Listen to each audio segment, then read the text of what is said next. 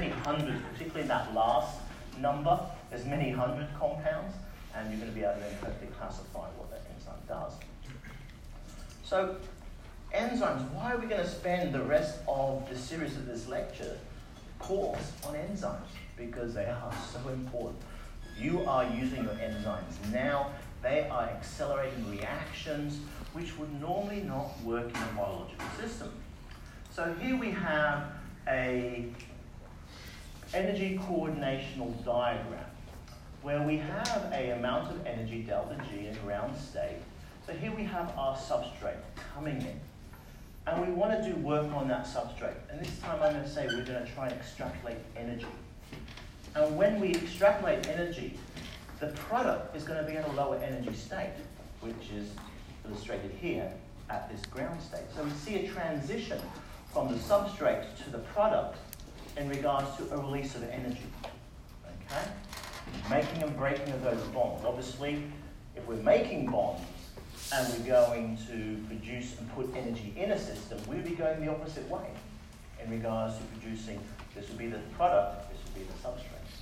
So in this case, let's have a look what's going on in regards to the energy coordination diagram here. So the first thing, we are going to transition the whole reaction in two individual steps. The first, the substrate going to the product, and then the product going to the substrate. And the difference between those is what we call the delta G prime zero. And we've already seen that in Gibbs free energy equation. So we already know what that kind of means in regards to is it going to be positive, is it going to be negative, is it going to be an overall energy. We can actually measure it. But the big one is, is this issue, this energy barrier, this transition state. We've got to get over that first off. Without getting over that, this reaction is going to stay on to the left-hand side in regards to the products. It's not going to move over and move forward to the products. I mean, to the sorry, to the reactants. It's not going to move over to the products. So we use enzymes to enable us to do this. So unfavorable chemical events are circumvented by the particular reaction. Now, the interesting thing, it's not so simple as a simple substrate to product. There's intermediate steps which have their own sequential and differential energy requirements. And some of these, which we'll see and appreciate, that are actually going to be some of the selective factors to allow a substrate in to interact with this particular enzyme to produce the product. So here we have a very large protein and our substrate bound in there, but also then there's energy requirements for that initial binding. Remember our on rate, off rate, Kd, Ka, and then there's also going to be energy requirements for the release of that compound, which is now going to be a new product. So substrates change, binding energies, you have release energies, in regards to also providing that particular sequential and specific energy barrier or consumption of energy. And again, it gives it a specificity and selectivity. So there's all these little kind of hallmarks of energy requirements for a simple molecule to interact with a protein, which gives it specificity and selectivity. And we'll come back to that in a minute. So what an enzyme does it actually allows a reaction to move forward with a lower energy requirement. Because what it does, instead of having A and B come together and allowing a random action to occur because A is in that corner and B is in this corner, they're diffusing, you know, bang, that reaction goes, depending on the concentration of those individual reactants, the, the process might be very slow. What we see in enzymes, we actually accelerate the enzyme, the reaction, many, many, many thousand fold.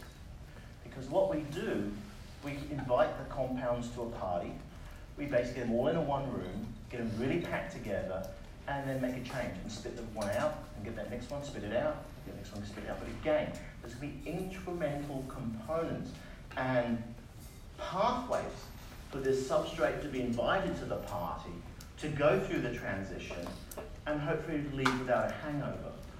So what we're going to see in this case, the transition state change, because the enzyme is going to say, okay, I have the selectivity to that substrate, and I can offer a lower energy path system to go and th- go through a modificational process.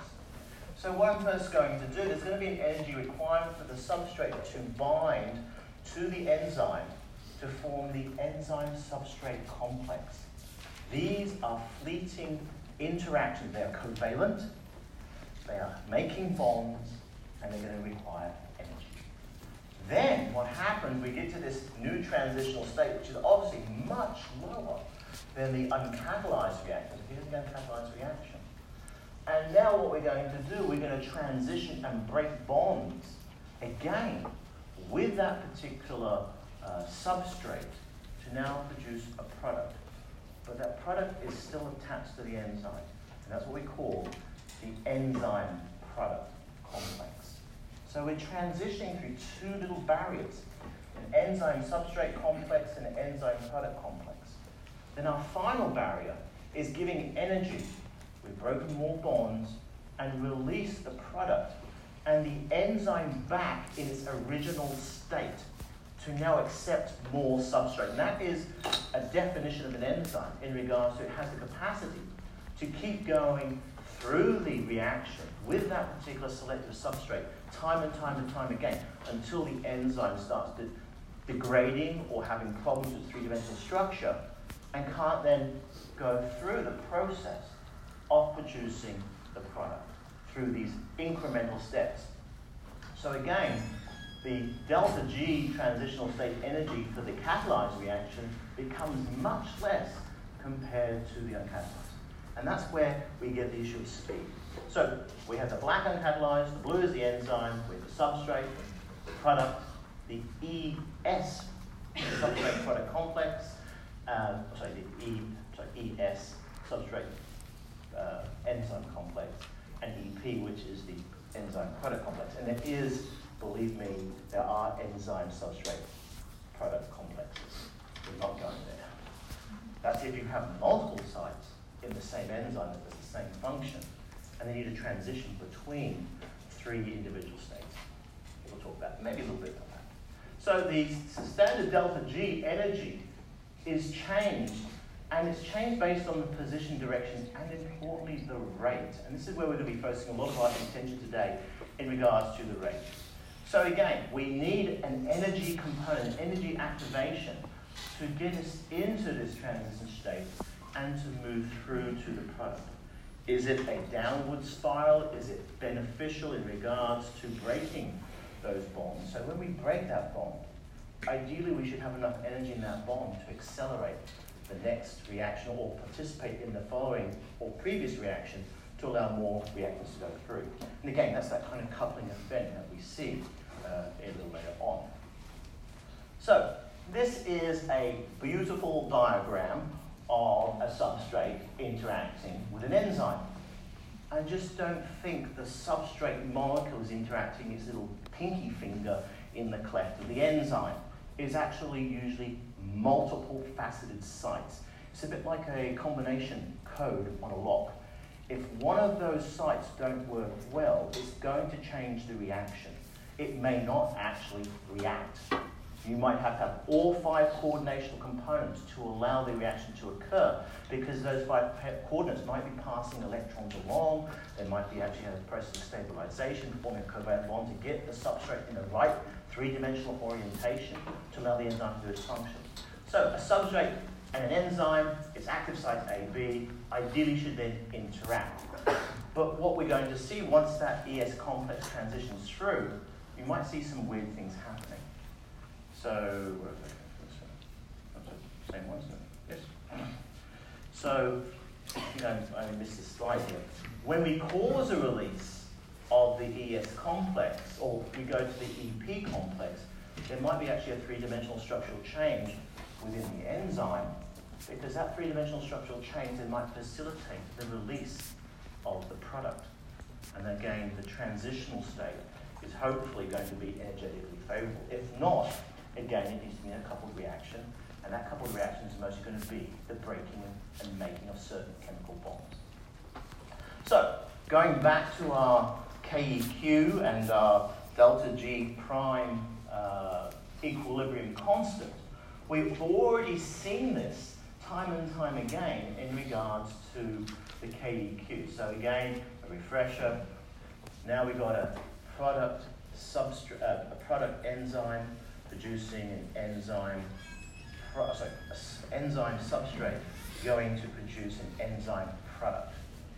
So we can actually use our KEQ component in regards to cancelling out the enzyme component and seeing the product concentration divided by the substrate concentration is giving us the KEQ. So we've seen in regards to the constants that are required in the equation, and therefore we can know a negative delta G is going to give us a reaction that moves forward. So again, we can look at the delta G compliance in regards to energy and the KEQ that are related here. So we have this very defined relationship in regards to the joules or the amount of energy required to allow these KEQs to go forward. But it says nothing about that rate of reaction. The reaction will go forward if it's negative delta G, but it doesn't tell us the time frame or how efficient that particular reaction is with the enzyme to produce the product. So what we see then is a system of kinetics, and you're going to go back mostly to your second or first year chemistry, you're mostly doing first order, second order kinetics. You're going to have to revise these. So some of the reaction rates of enzymes can actually greatly accelerate the process of the uh, consumption rate of the substrate to produce the product many, many thousand fold, as you can see. So the rate of reaction in this case is really determined by the concentration of the reactants, in this case the substrate. And what we can do is keep looking for that substrate. How much substrate do we have left? Is there a decrease of that substrate and what is the rate of that substrate decretion? And this is what we call first order kinetics, where the velocity, the velocity or the rate of reaction is going to be dependent on a kinetic constant and the concentration of that substrate. Obviously, the more substrate we give to the enzyme, the more velocity and product we're going to produce. It's a simple complex. So, but what happens when we have to transition through a substrate 1 and a substrate 2, or we have two different substrates? And again, we're going to have second order kinetics, so where the velocity of the enzyme gain, or the velocity of the consumption, is going to depend on the concentration total of the substrate. This guy, the rate constant, is fixed. It's a constant for that particular enzyme. So here we have um, a situation where S1 and S2 in the second order process is exemplified by a binding pocket that is complementary and requires two components to be bound at the same time to actually cause the biological function. So again, we're going to our second order rate kinetics. So the NADP, which will come to a molecule and we understand what it does, binds to a particular region in the protein. And only upon binding causes that process we saw of induced fit. Once we get that process of induced fit and stabilization of the protein, it opens up now another region of that particular protein to now do its enzymatic work. And in this case, binding in regards to the NADP and allowing it to basically uh, fit correctly. Now, the fit is very rarely perfect. But in this state, the fit is inhibitory. It will not bind the substrate until this guy independently first goes in and does the job, not vice versa. The red one can't bind until the green one or the yellow one, but the yellow one needs to bind first. And there's most probably a large energy difference in regards to what this molecule does to contort the three-dimensional structure of the binding pocket to allow the accessibility of the new substrate. So again, back to our form and function, that it involves a conformational change, usually in one binding pocket or both binding pockets. And again, to give us the lowest energy capacity to allow our substrate to bind selectively and then transition through that lower transition state to produce the product of interest. But there has to be some type of interaction that is going to give you a level of selectivity. We don't want everything being going through one particular enzyme we're going to have very selective enzymes that do very different work as we've seen from the EC numbers. So Here's a, a horrible example that the book gives in regards to the issue of a transition state using these ideas of these metal bar and a magnet.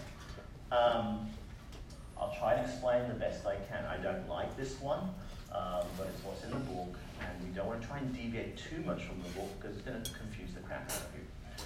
So here we have this substrate, and we've got to get into this transitional state to allow us to produce the product. Here is our simple reaction. This is an uncatalyzed reaction. It requires a very large amount of energy to produce that transitional state and to allow us to then get the reaction to move forward.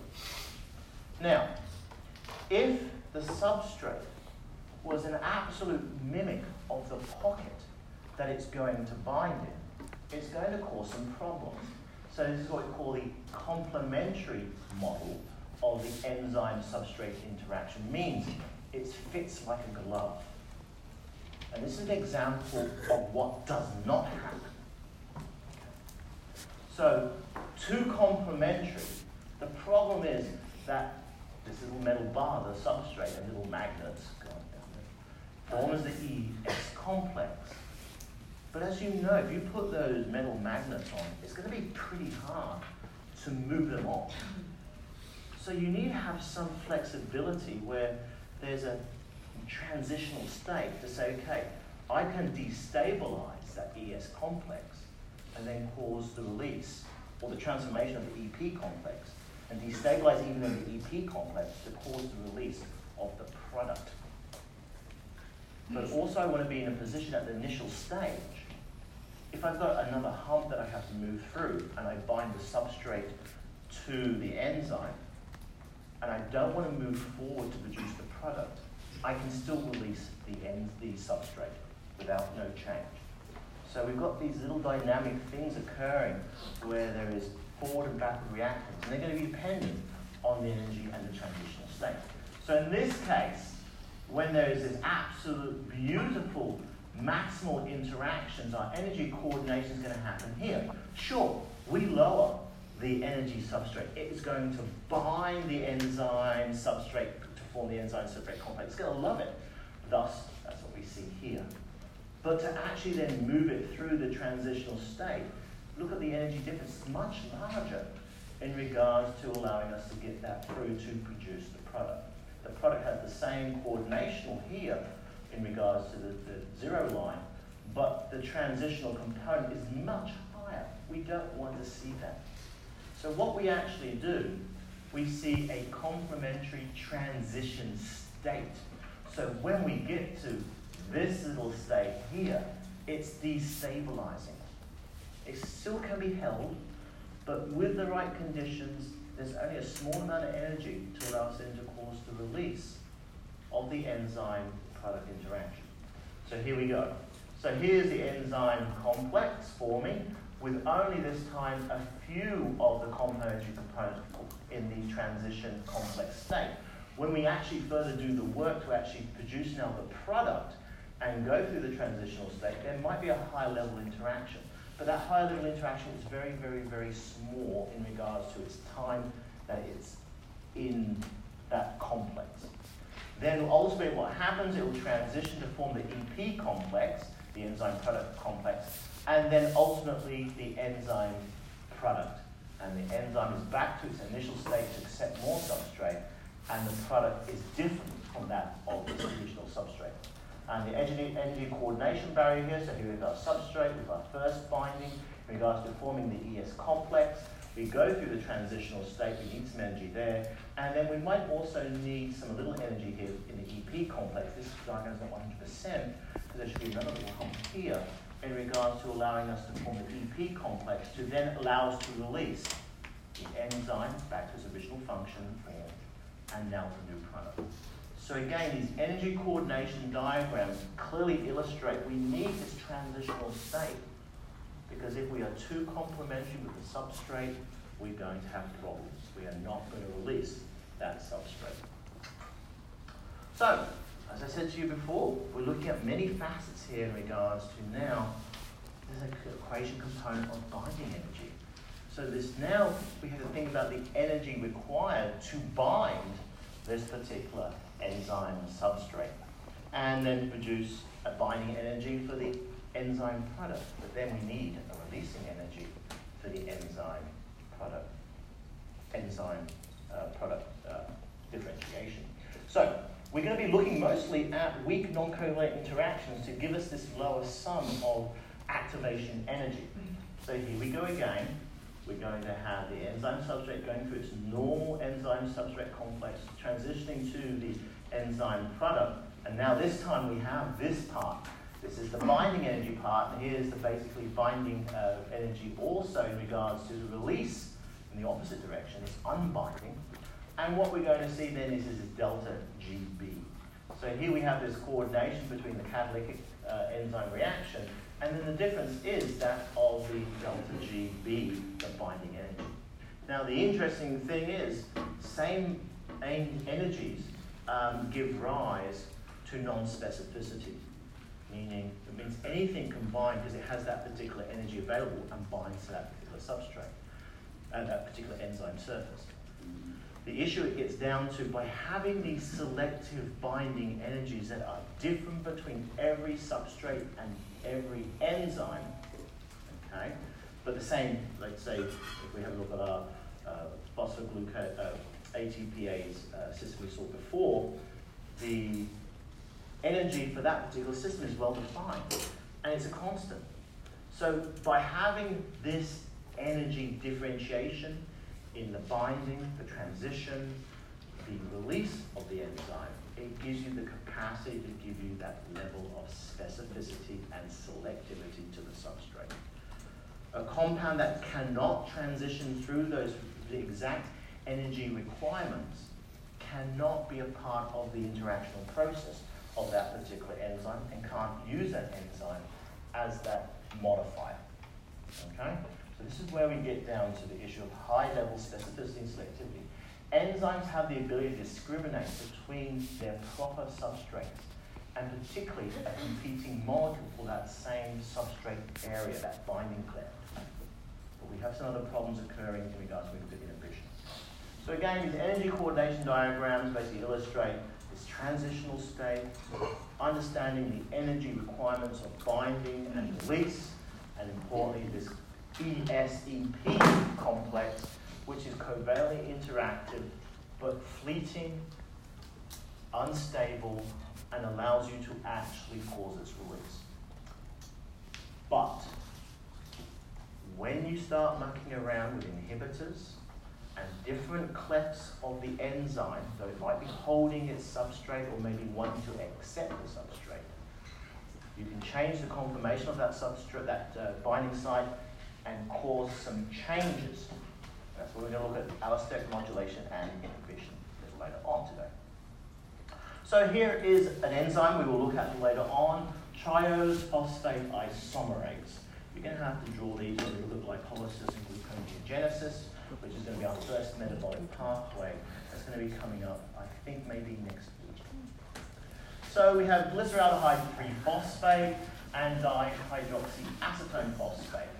Okay, they are empirical formulas, they are isomers, they have the same uh, chemical uh, consistency in hydrogen, carbons, and oxygens and phosphates, but their bonding is different. As you can see in the carbon number three position, sorry, the carbon number two position, the carbon number one position. Here we have a double bond, and here we have a single bond on alcohol, and then we have then the um, aldehyde in regards to the BC double bond O being produced in the dihydroxyacetone phosphate. Now the enzyme itself allows it to bind either one or the other and transforms it to one or the other depending on what you need. So if you need more of this particular constituent, the enzyme quite happily will suck up this aldehyde 3 phosphate and give you this particular guy. And we're going to see why later on. We might want more of this or more of this depending on what metabolic pathway and needs of the cell we're looking at. So again, the enzyme itself is, has a high specificity to these particular individual chemical functionalities. It has an ability to give you a molecular coordination in the cleft to cause the transformation of that alcohol to an aldehyde or that alcohol to an aldehyde. Remember I told you the old story, alcohol aldehydes, carboxylic acids. We're going to see this type of reaction time and time again because nature's not very innovative in a way. So these particular steps to occur, allow this to occur are extremely highly coordinated chemical reactions in the transformation and, and safe carriage of electrons. Because we don't want these electrons start going floating all over the place. We're going to see that towards the end of the lecture series what happens when things go amiss, when electrons do start to escape. And most of you all said, oh, you know, you get those face creams. Oh, yes, they have electron suckers. You know, they basically suck up the electrons. The idea is to stop the aging of the skin in regards to producing oxygen-free radicals, which cause aging. So there is very many steps involved in the transformation of a single molecule. And each of those steps have their own requirements, their own energies, and their own rates. So we have these thermal barriers we have to work with. We have the issues of increasing freedom of motion of molecules in a solution, so the entropy component, how do we attract those? How do we hold on to them? How do we move them through the system? We have that horrible solvation cell to first to get over our substrate has to get through that solvation, that solvation shell to get to the interactions of the cleft. And again, we've seen that in the past, and there might be energies. We also have this issue of rotation and distortion of the substrate to give issues of better binding in regards to there might be energy requirements to cause distortion and flexibility of the molecule as it interacts with the substrate to allow us to actually produce the interactional component. And we need proper alignment of these chemical functionalities. Because again, they are needing very small distances, points of an angstrom to be coordinated to transfer those electrons, to form those covalent bonds, to form those ES and EP complexes. And we know this happens in regards to if we start tethering molecules and start constricting versus uh, their non-restricted components. So here we have a simple reaction uh, in regards to two uh, compounds coming together and their particular rate to produce this particular molecule. Now, that's okay. The rate of enhancement in this case is the flat line in comparison to 1. But if we actually start tethering and allowing these molecules to interact in very close proximity because they actually covalently bonded to each other, like we see here with this particular covalent bond here, we still see the interaction occurring much faster and see the rate of conversion is much faster, so 10 to the negative 10 to the 5. When we further hinder particular components of that reaction to allow us to get more stringent uh, orientation and more rigidity, less flexibility component, we actually even further increase that rate. So the, here is the increase of collisions, the rate orientation and the correct orientation is going to actually give you an increased enhancement of the uh, chemical reaction. And this again is what enzymes try to do. Hang on. Okay. Make sure. So we've talked about water as a reactant. Water also plays a very significant role in enzyme actions. If you go back to some of the slides and I show you an enzyme cleft with a, a substrate in there, and how water is being positioned between the amino acids in the substrate, or water is interacting with a part of the substrate uh, to first initiate a reaction, to then allow you to have protonation and deprotonation, and again back to our pKa values. So hopefully everything we've kind of put together is starting to now form a foundation. So here we have stabilization of these charged intermediates. Now, it's a little bit of a chemistry in regards to ideally what is going to cause a reaction, produce an acid-base interaction to get us to the shape form of the substrate that we want. That's the whole thing. In regards to water can catalyze, it can be a general acid, a specific catalysis in the basic form, and allows basically to utilize its capacity to accept protons and give protons as well as those electrons in regards to kind of mixing our substrate to get into a particular form because that form might be a necessity for the next chemical reaction. Okay? So again, water plays a very significant role in regards to being an active species. So here we have a simple transformation in regards to a chemical functionality with a hydroxyl function. We move it through to form a triad, or uh, sorry, an unstable form, very fleeting. But because you have the capacity of water and a potential base, we can sink those electrons, stabilize the usual uh, susceptible bond here to then allow us to have a very stringent uh, covalent bond, which is going to be fully stabilized R1 and the R3. And in this case, we have then the capacity to have an intermediate here, which could be reacted with an acid-base complex, and then allows causing the release, in this case, of an ammonia-like compound and resulting products. So again, water plays a very important role. And I just want you to really be aware that that's why we exist on this planet. Water has played such a significant role in the development and evolution of enzyme reactions. Without it, we wouldn't be existing. So it gets back to our amino acids and our ionization of our pKa's. Because we can use water, we can use the contribution of the hydroxyl ion, the hydrogen ion, to get to the stage where our three-dimensional structures, our alpha helices, our beta sheets, our anti-parallel or parallel, our loops, our beta forms, are actually containing amino acids that are going to be selectively ionized, willing to accept hydrogens and willing to give hydrogens based on their pKa's. And here we have enzymes with their specific sites. So when we look at a cleft of an enzyme, we're going to find these amino acids being present. Remember, the amino acids may be very distal on our full sequence of primary, of primary structure, but as we fold them and bring them close together, they're going to be in close proximity. So we have these ones that contain the carboxylic acid, glutamine and aspartic acid. You should be able to draw these. And we can get the deprotonation of that to give you that carboxylic acid. We have arginine lysine on the side chain to give us then a charge difference. So again, talked about that issue of charge and charge repulsion and how charge can change the three-dimensional structure as we saw in hemoglobin. It happens also in the process of enzymes. Cysteine, a little different in regards to giving that thiol to a thiolate and that proton coming off, and then this guy having some issues in regards to being able to react with itself form that disulfide bond.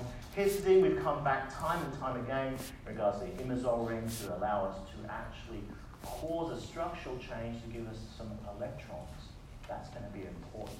That's where we're going to see histidine plays a very important role in many of the enzyme reactions to give you this capacity to use those electrons. Serine gives you this capacity here but that's in a very, very, very stringent situation.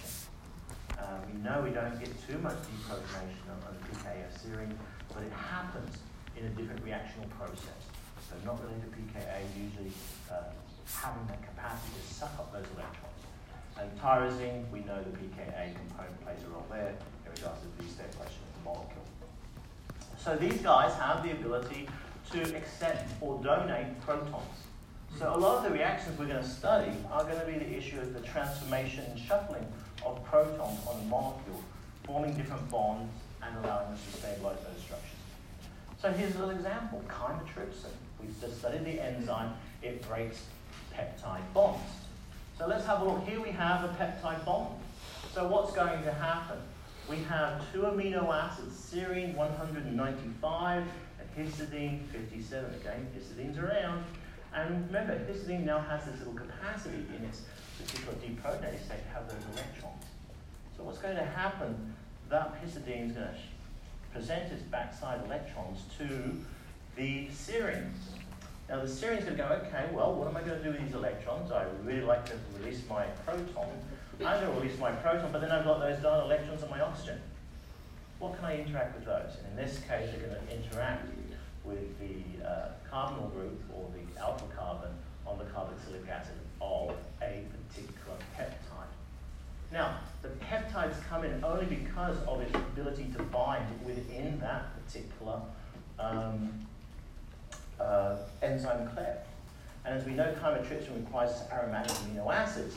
there's going to be a requirement to have an amino acid that's an aromatic bulky one to also participate in the coordination of this guy close to these particular two amino acids.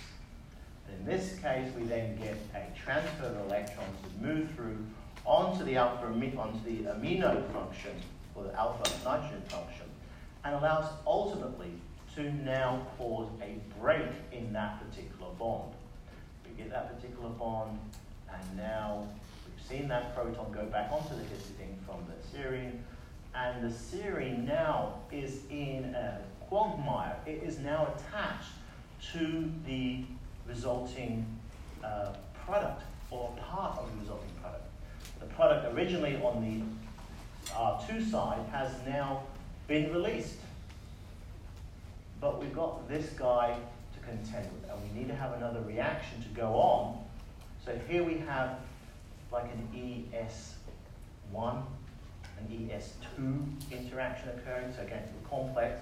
But again, we as a particular enzyme have to get back to the deprotonated state and protonate our, our put the proton back on our serine and then cause the release of the R2. So there's going to be these incremental steps that we have to study to allow us to ultimately get to the release of the two products, in this case, R1 and R2. Okay?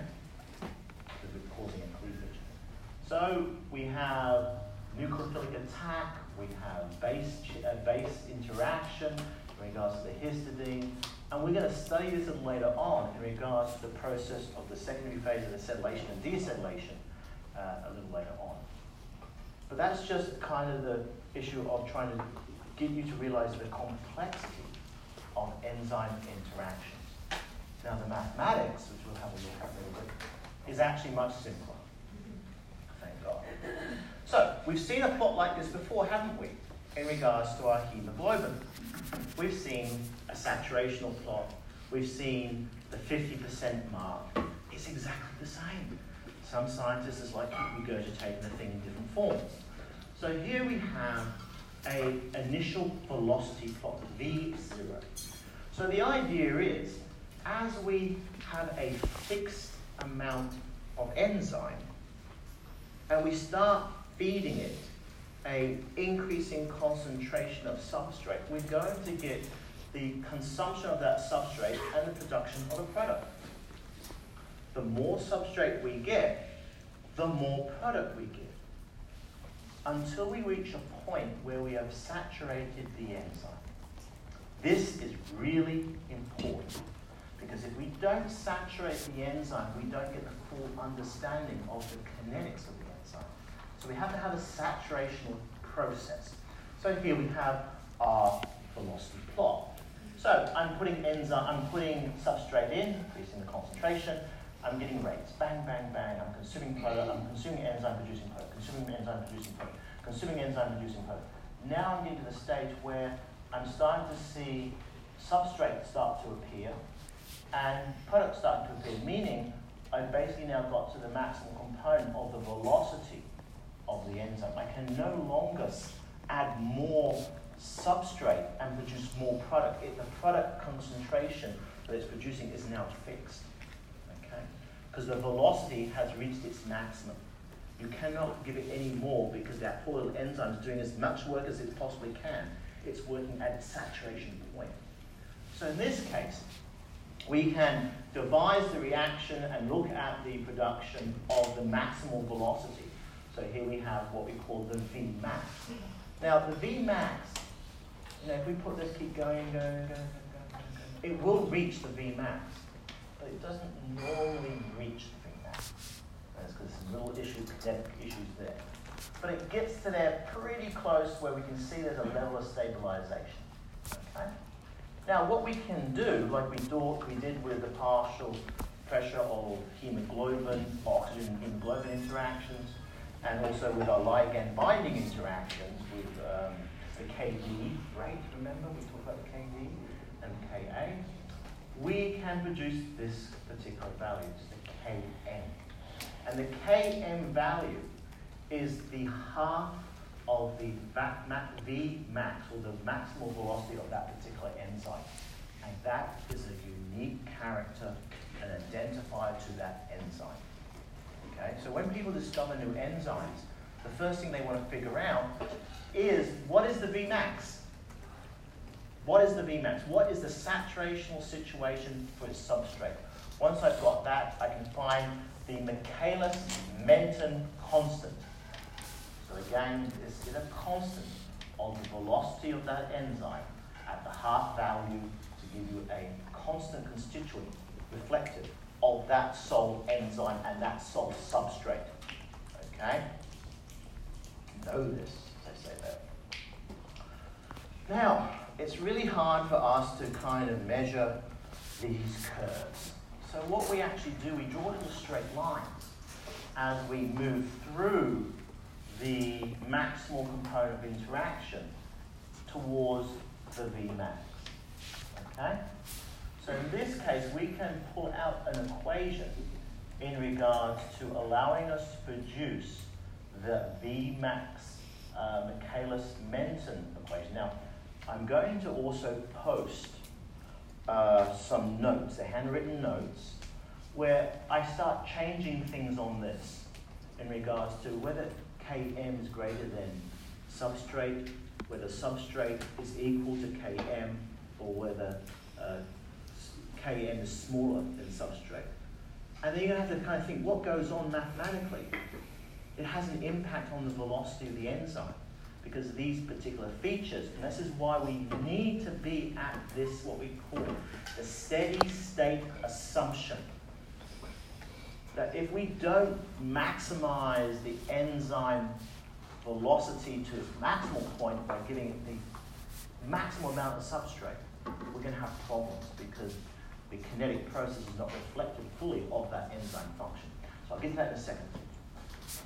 So what we do, we do these little kinds of line components which we can mathematically formulate in regards to the amount of substrate, the establishment of the Vmax, and knowing the Michaelis-Menten constant for that particular enzyme. We can assi assign the Vmax in regards to when we have initial velocity, but we never get there. And we want to be working in this region here instead of this kind of wavy kind of getting towards Vmax. So we've got to be a bit careful. So what we're going to do is we're going to draw these particular tangents to the arc and allow us to actually establish a particular velocity of the enzyme based on how much we're moving along in the substrate concentration. Remember, Vmax is already, I mean, uh, Km is already a constant, it's already established. So here we have a constant. We have a Vmax and we have a substrate. So again, we can take this into a particular equation, and this is what equation one is, and we call this the Michaelis-Menten equation. Now, when the substrate uh, is at a saturational point, we can actually simplify this to, uh, to this equation here. So it provides us, importantly, a relationship between the velocity of the, or the initial velocity of the enzyme and the ultimately V max and the important part of the initial substrate that we add more substrate coming in. So again, a mathematical equation, and we're going to see this again in regards to its manipulation. So again, we know you have to know how to work out the initial velocity of an enzyme given the Vmax at any substitution, uh, any substrate concentration, also given the Km. So that's a very easy piece of math. But the issue is and I told you a little bit before when we're looking at these multiple levels of reactions, they have their own rates. And they're going to have a rate to move forward and a rate to move back. So if you want a reaction to move forward, obviously the rate of moving forward has to be much greater than the rate of moving back. Because no way you're just going to get a reaction that's just going to move forward. There's always going to be something going back in the opposite direction. It might be really small, but it's going to still be there. But we have to bring that into our assumption. So this is called the steady state assumption. So we have the enzyme and substrate. They're coming together, their binding energies are all favorable. The rate of K1 is the rate forward. The enzyme, substrate come together to now form the enzyme complex. Okay? Enzyme, substrate complex. Now, if that next energy barrier is not there, or not accounted for in the transition state with the energy being present, that enzyme substrate complex might dissociate and come back out. So that's where we have these double arrows. Okay? And that particular rate is going to be k minus 1. So let's go on to now the ES complex. We've got the ES complex. Now, the ES complex only has one of two options. It can either go backwards, and have the ES be produced, or move forward to produce the EP complex. Now, that single step from the ES complex to the EP complex is actually very defined and very, very, very important because it only moves forward. Okay? And you need to satisfy the energy requirements to get that initial transition from the ES complex to the EP complex. That's why this is in particular brackets and no particular rate essential. You don't have that, bang, you're going to go nowhere. You're going to have to go back to the K minus 1. Now, but once we're in that EP complex, we're going to have then only one rate to move forward. We're not going to be able to go transition back from the, e, the EP complex to the ES complex because it's only one direction. So that means there's only one rate, K2, which is going to allow us then to release the enzyme and the product. And this is what we see here. And this is the steady state assumption. So the kinetic process of the overall reaction is defined on three values. K minus 1 K1 and K2. So the late, the, the late, the rate limiting step to the breakdown is going to be the ES to the EP, the K2. That is going to be the rate limiting component. We can potentially move this backwards and forwards and get nowhere. But it's that K2 is going to be giving us the rate constant in regards to producing the enzyme, reproducing the enzyme, and resulting and release of the product. So that's what they call the steady state assumption, and you can read a little bit more about that on page 202, 201. Okay, so as I said, I'm going to provide some more notes about this in regards to just some of the simple math that goes on. So the initial velocity we've established is half the uh, uh, half or 50% of the V max. So again, go back to equation number one. Uh, back. Equation number one here. We can use this here. We can basically get now some math where we're going to substitute this particular value into equation one to give us the other equation that we saw before. Here is our Km value equals the the Vmax times by the substrate concentration divided by the Km, the Michaelis-Menten equation, plus the substrate concentration. Okay? Plus, not times. A lot of students screw this up. So we can actually get rid of the Vmax component, the mathematical component Vmax, because we want to simplify our reaction or our equation. So we get half now equals the substrate concentration divided by the Km plus the substrate concentration. So if we just know the substrate concentration, we should be able to work out uh, the Km quite easily. So we're going to solve for Km, and here we have a little equation here where we can use Km plus substrate. Because we're going to use a high level of substrate, we can call that S2. And I said, my notes show it better than here in the, than in the book. So the important thing is, when the substrate concentration is working at the same value of the Michaelis-Menten equation, we get something very unique happening mathematically. And that's when the initial velocity and equals that of the V max divided by 2. So again, we get this particular plot. So when the Km, the Michaelis-Menten, is equal to the substrate concentration, we define this particular value independently of that particular graph component. So dependent on any part of the uh, equation, as long as we are working around the value of our substrate concentration in this region, we're going to be able to define what the initial velocity is. And that's what it's all about. As I said, I will talk, uh, I'll show you uh, notes regards to what happens when you start changing the substrate concentration. What does it impact and how does it impact the Km value? How does it impact the Vmax and initial velocity? This is a little summary sheet that you should know. So from equation one, the Michaelis-Menten equation to establish the initial velocity of the enzyme, given that we know the concentration of the enzyme, we know the Km value, and we know the. And we might have to ascertain what the Vmax is by another manipulation. We can do the line Weaver Burke plot. Now, basically, it's also called the double reciprocal plot because what you're basically doing is taking the Michaelis-Menten equation and dividing it all by one on this side and on this side. And you're inverting the equation. And I think I have a slide on that. So what we get in regards to the 1 over the velocity equals the Km divided by the Vmax and times by the concentration of the substrate plus 1 over the Vmax, equation number 3. Now why is this so important? Why don't I want to work with this? It's a hyperbola. I'm not going to put little lines here and pick every little value. I'm going to try and put this into a straight line. y equals mx plus c, right? Guess what I do? Using the double reciprocal plot, I bring it into a straight line. So that now velocity plot, which still is very important information, gives you the km value, you can work out what the Vmax is.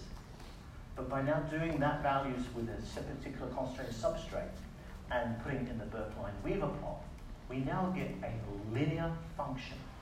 And this is really important because from this linear function, you can now look at the intercepts and the gradient of the graph and tell you some very important information regarding the enzyme.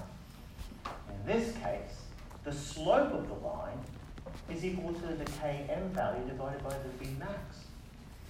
That's so easy to attain and the intercept on the y-axis is 1 over the Vmax.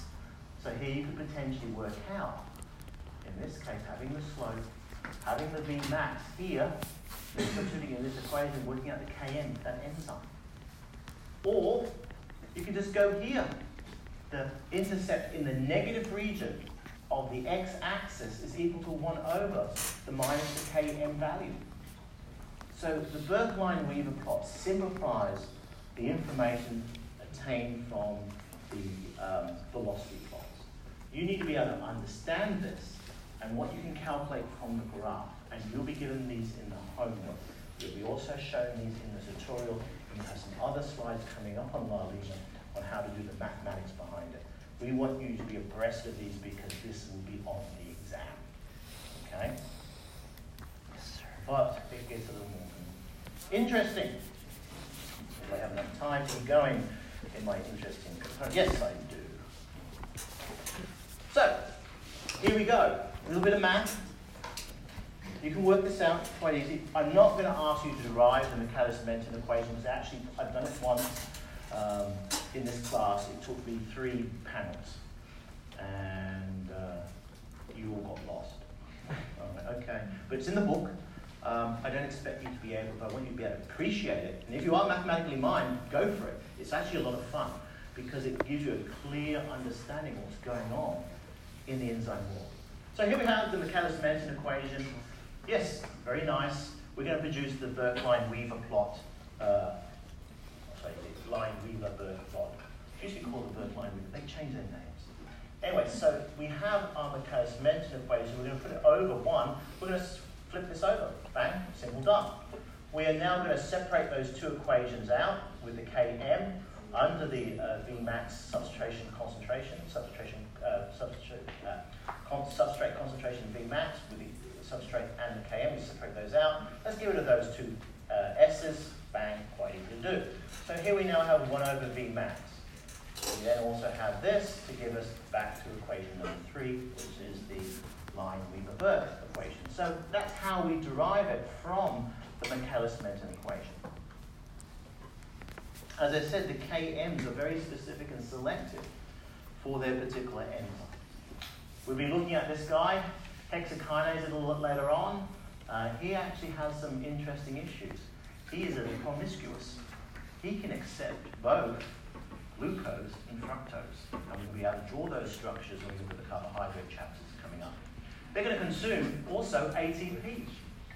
So again, this guy is going to be able to phosphorylate glucose and fructose at those particular rates. But look at the difference of the rate. He's obviously more preferable to glycosylating glucose, right, compared to that of fructose. Then we have the rate constant in regards to chymotrypsin. Here's a, a peptide. So sometimes you'll see peptides written like this. So here's a glycine, tyrosine, glycine moiety in regards to its capacity to form that peptide bond. And we have a Km of 108.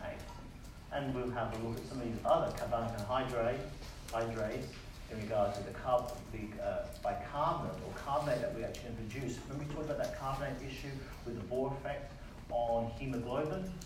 This guy's going to produce that carbonate to provide that hydrogen to then actually protonate that hemoglobin.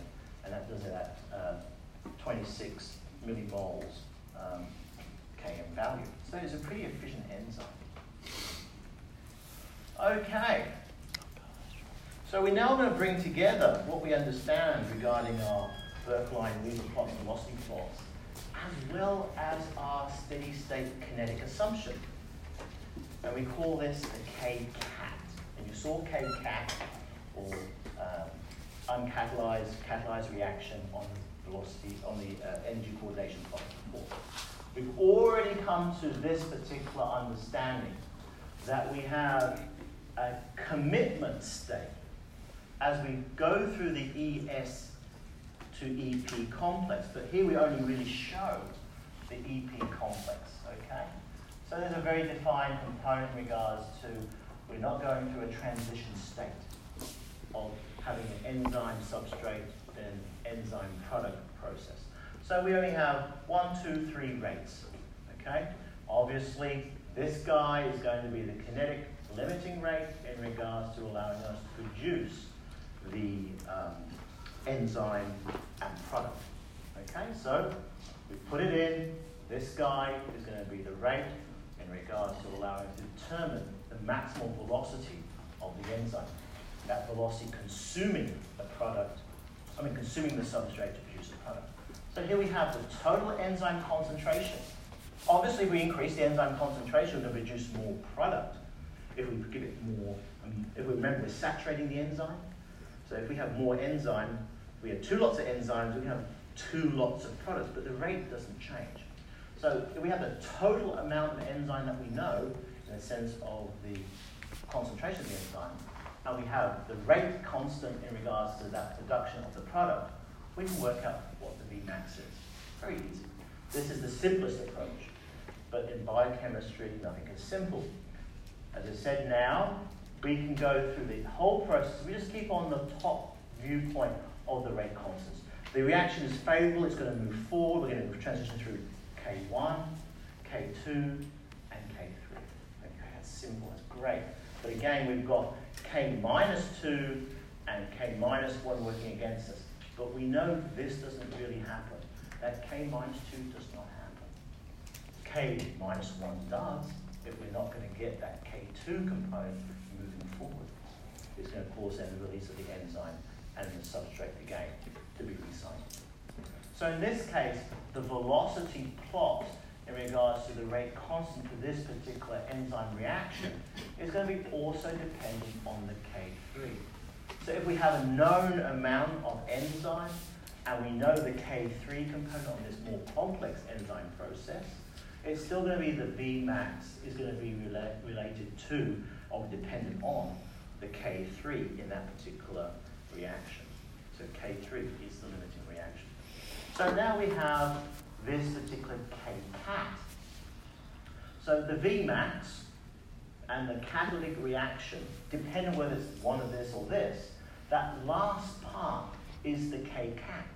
So if we know the enzyme concentration, and we know that last kinetic step to causing the release of the enzyme product, we can work out the Vmax, the velocity, uh, the maximal velocity, the max, maximal component of the enzyme as we saw in our uh, hypobular plot. Now, we can also substitute kcat and Vmax into our equation 5. So again, go back on equation 4, I say equation 1. And that basically gives us then the capacity to produce kcat as a particular value within our Burk-Lineweaver plot or within our Michaelis-Menten equation. So let's go back to the Michaelis-Menten equation and say, okay, what does kcat actually equal? We have the Vmax, so we could put this straight into the kcat, but we're going to use kcat and the Vmax divided by the enzyme concentration. So let's put that in to the Michaelis-Menten equation. And therefore we get the Michaelis-Menten equation now with a new character value, because we know the kinetic component, we know the enzyme concentration, we know the Km, the Km, and all the only thing we're doing is varying the substrate concentration. So we can now work out the velocity of that enzyme, knowing the rate component. So again, we're bringing this rate component in our equation to give us equation 6, which is first order. This provides us a very important number. This provides us the number using the Michaelis-Menten and the K-cat component in the kinetics of that K2 or K3 to give us what we call the turnover rate. Now, this is the maximal number upon the saturation of that enzyme, meaning we are giving it so much substrate. That little enzyme is so happy just picking them up and shooting them out as product, but he can only do it so fast because he re has reached his maximal velocity, his maximal limit.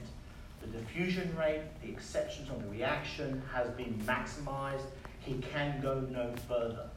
And this is where the maximal conversions of saturation of the enzyme with the substrate gives us a velocity at which that enzyme can do no more work. It has reached its last part of getting to that Vmax.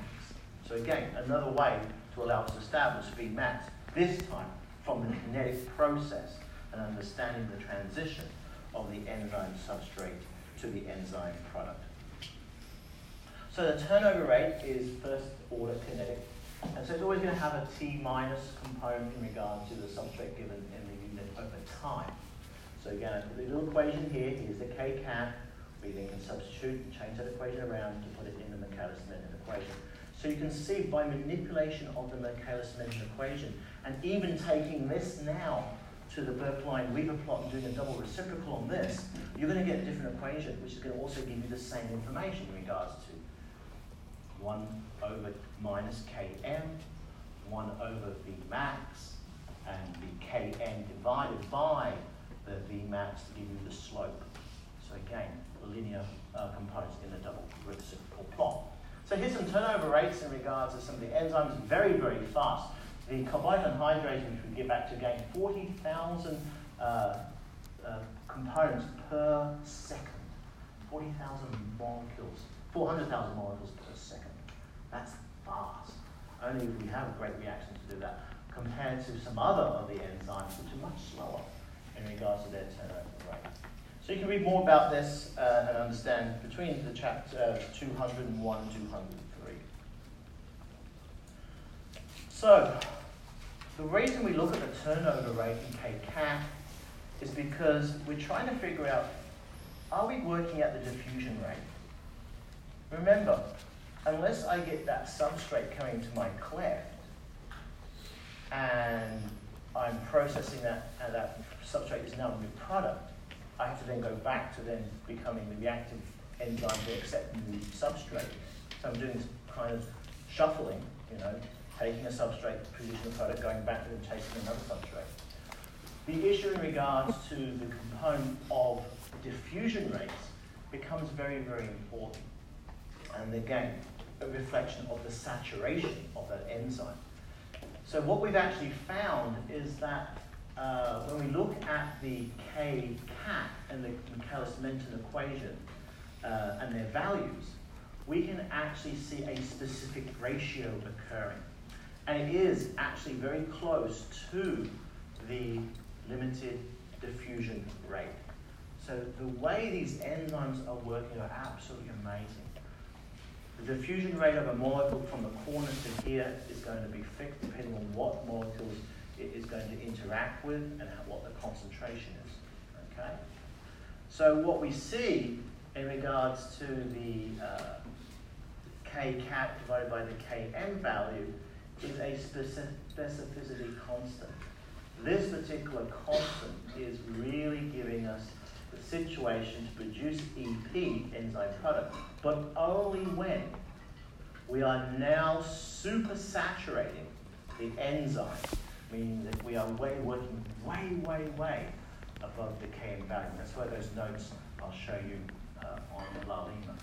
So we can actually use this again to substitute it back into the Michaelis-Menten equation to get the initial velocity. We should know the total enzyme concentration. At any substrate concentration at the saturational level, we should then have a full dependency on this particular uh, diffusion ratio, the k cat divided by the km. Again, this will give us the velocity of the enzyme. So there's several ways we can work out what a velocity of the enzyme is, depending on what information we have, what we know about the enzyme experimentally, and what the concentrations we are working with in the sense of the substrate, total enzyme concentration, and those particular relations. And as I said, you'll get to a little bit understand those a little more when you start varying them just using the Vmax, using the Michaelis-Menten equation in regards to the substrate and the Km values. Now, as I said, it gets a little more complex in regards to these rate consistencies. And there's basically a relationship in regards to the transition between various enzyme, substrate, enzyme, product, enzyme, product, product, enzyme, product, product, product relationships. So here we have this guy here. We have an enzyme who's going to bind a substrate 1 or substrate 2. Okay, that's really simple. A bit like that example I showed you with the induced fit with the ADP. We need both of those moieties, though, to bind the enzyme at a specific rate and even maybe in a specific order to get that induced fit to allow us then to transition the enzyme and the two substrates to produce the two products. So here's a little example of random order enzyme binding first substrate binding second substrate in a random process. Doesn't matter which order in which they're going, as long as it gets to this guy, long as the occupation of the two sites, the substrate 1 and substrate 2, have occurred. Okay? And so whenever you now see these arrows, you know each of those arrows is going to represent a K minus and a K positive, meaning the rate. So obviously, you know, there's going to be a rate of this going to this, there's going to be a rate of this deterioration here. There's going to be a rate of this going to this, and then binding to the second substrate, there's going to be a rate deterioration there. So again, each individual arrow reflects a rate. So the biggest rate, obviously, is going to be this guy. This is going to be the rate limiting step, where we take the ES1 and ES2 to produce the enzyme and the release of the two products. Okay, so this guy is going to be the big guy. And see, it's only in one direction too. It's the commitment stage. You're not going to go back. You're going to make that commitment, the energy barrier, bang. You're going to produce the enzyme and the two products.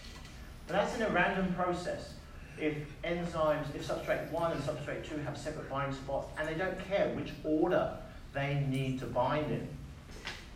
But when they're ordered, there is a problem because you're going to have to have a specific order where substrate 1 first binds, he may modulate the structure of the enzyme to now open substrate 2 binding site or modulate substrate 2 binding site to allow substrate 2 to have a lower energy to now bind its particular system to now produce the enzyme substrate 1, substrate 2 complex as we see here. So this is an ordered component. And again, rate limiting step is this guy, where we're now going to see the complete transition, regeneration of the enzyme, and the production of the two products. Now, there's some of these particular enzymes which have known quaternary complex formation so they're really, really depending on what's going to go on with this particular product needing to be bound to the substrate to allow you to get the reaction to go. Pretty complex. Here's a substrate 1, pulling a substrate enzyme number 1.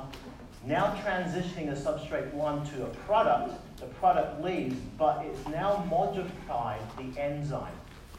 That enzyme is now primed to allow you to accept a new substrate and take that prime and put it onto the new substrate to produce a new product. So, as I said, we will continue this with the double reciprocal clocks and when we look at inhibition on the Monday. And that will also be on the examination. Okay, catch you later. Have a good weekend. Study hard.